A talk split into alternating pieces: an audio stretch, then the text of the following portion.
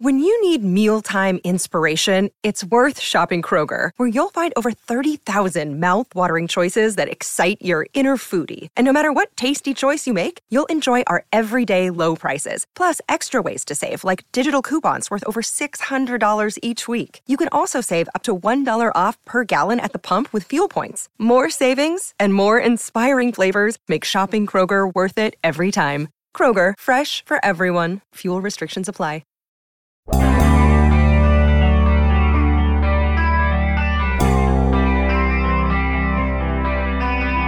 Oh, they might not be changing offensive coordinators, but there's going to be plenty of change related to this football team.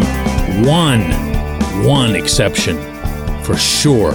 I hope to see. Good morning to you. Good Tuesday morning. I'm Dan Kovacevic of DK Pittsburgh Sports. This is Daily Shot of Steelers. It comes your way bright and early every weekday if you're into hockey and or baseball.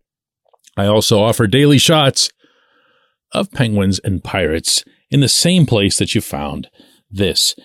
Terrell Edmunds is not the type of player for whom you make some deeply analytical, mathematically compelling case. Minkah Fitzpatrick is that guy. TE isn't.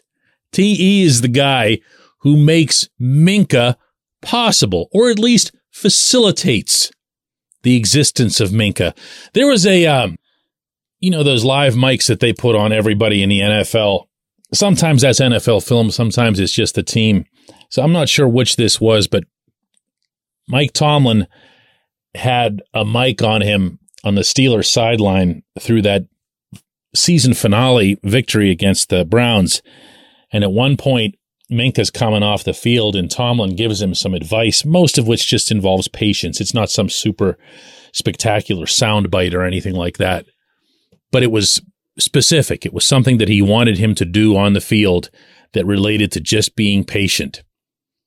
And the next thing that you see in this video sequence is Minkah getting his interception and Tomlin playfully, playfully boasting about the coaching advice he had into his headset, presumably to the rest of his staff. All of which is really cool, really entertaining stuff. You know what else it was? It was facilitated by TE because Minkah can make these things happen because TE's taking care of the dirty work. That's what he's doing out there. What can you expect at Point Park University in downtown Pittsburgh? Respect, rigor, relevance. That's the Point Park pledge. You'll be treated with respect while being challenged and supported academically to graduate with career ready, relevant skills. Visit pointpark.edu to learn more.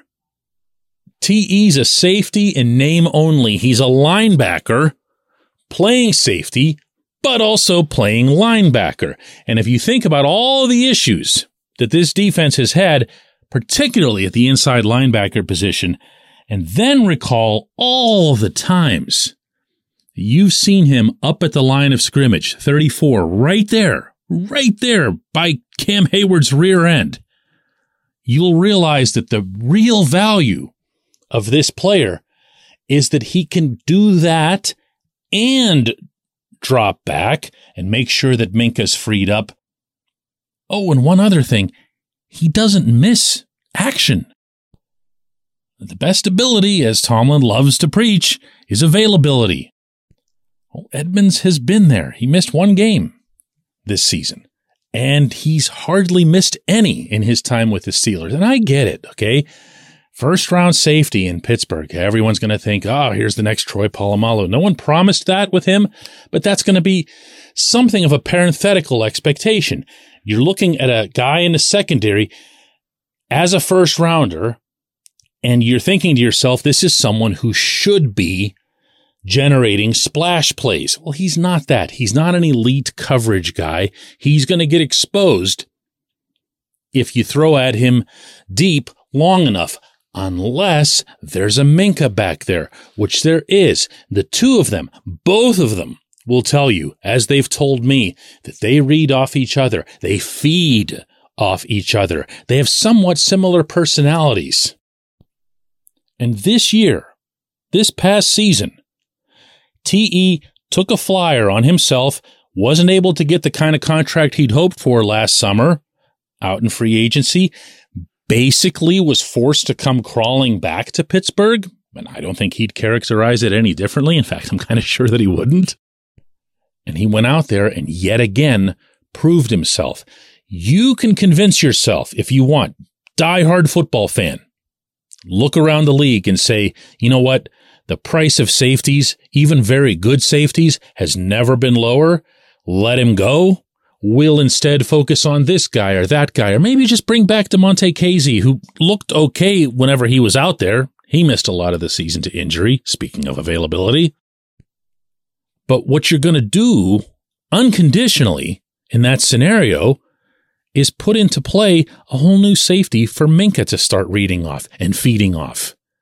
And you're going to take a known commodity in which you have invested tens of millions of dollars, a known first team all pro, again, the only one you have on this roster, by the way, because of TJ Watt's injury, and make him a little bit more of a question mark. Why do that? Why do that? It doesn't make sense. I've noticed that a lot of the conversation related to TE coming back out of free agency is connected with his brother Tremaine in Buffalo. And look, I get that. We we watch Tremaine. We know what he can do. All of us. He's a really, really top tier talent at inside linebacker. He is exactly what the Steelers would want slash need right about now. But I also know that the Bills aren't run by stupid people. They didn't get to where they are in the standings because there's a bunch of morons in Orchard Park. I don't believe they're going to let Tremaine go. I also don't believe that that should have anything to do with whether or not the Steelers keep Terrell. This is a very good, trustworthy, reliable, heady and physically uncompromising player. To me, when I look at this list of 22 free agents, 22 potential free agents off the Steelers roster, the two guys, I'm going to make it two, that I'd make the numbers one and two priorities in this order. Number one is Larry Ogunjobi mostly because of the state of your defensive line. And you can't, even if you focus on the D line in the draft, you can't have Cam out there teaching a bunch of kids. You still need to have someone else performing. Larry O is 28 years old. He signed a prove it contract with the Steelers. He did prove it. He needs to get paid. Right behind him, right behind him is TE. When we come back, J1Q.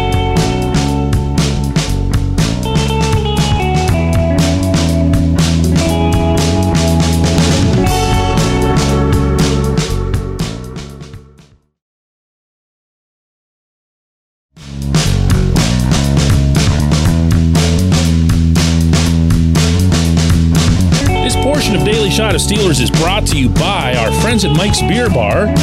They're located directly across Federal Street from PNC Park. They are the one, the only, the premier destination in Pittsburgh for craft beer. More than 500 craft beers available, more than 350 of those local, and more than 80 of those on tap. Mike's can't be topped, not for beer, not for the awesome kitchen and menu that's available, not for all the special events that are going on there. Check them out online at mikesbeerbar.com. Mike's Beer Bar, right across Federal Street from PNC Park. Today's J1Q comes from Justin, who says, Hey DK, with Matt Canada likely returning, do you feel his return will negatively affect or slow the potential development of this young offense? The last month of the season was a lot of fun. A little hard on my heart with some of the last second wins, but fun nonetheless. And I assumed 2023 would be even more fun to watch with an NFL caliber coordinator. Am I overreacting, or should Steelers fans be genuinely concerned that Canada will ruin this young talent? I'm not going to tell you how to feel, Justin. I'm not going to tell other fans how to feel. I'll tell you how I feel. And that is that they can do better. The Steelers can do better. That is the one thing I keep coming back to. There is something to be weighed when it comes to Kenny Pickett's development and changing a coordinator. There is something to be weighed when looking at how the running game really took off over the final few weeks of the season, becoming one of the better running games, believe it or not, in the National Football League statistically. But then I go back to considering this. If you're Kenny and you're operating in a bad system as a rookie, and then you go into the following season and you operate in a bad system again, a system that for the most part you have to overcome rather than feed off, bad habits are going to get formed. You're going to have Kenny becoming check down Kenny in a heartbeat because that's going to be the way the stuff is scripted for him. Everything is super careful, uh, nothing across the middle, uh, only unimaginative straight lines for wide receiver routes. And then some of the things that you see now that probably have more to do with the coordinator than with the quarterback will become a force of habit with the quarterback.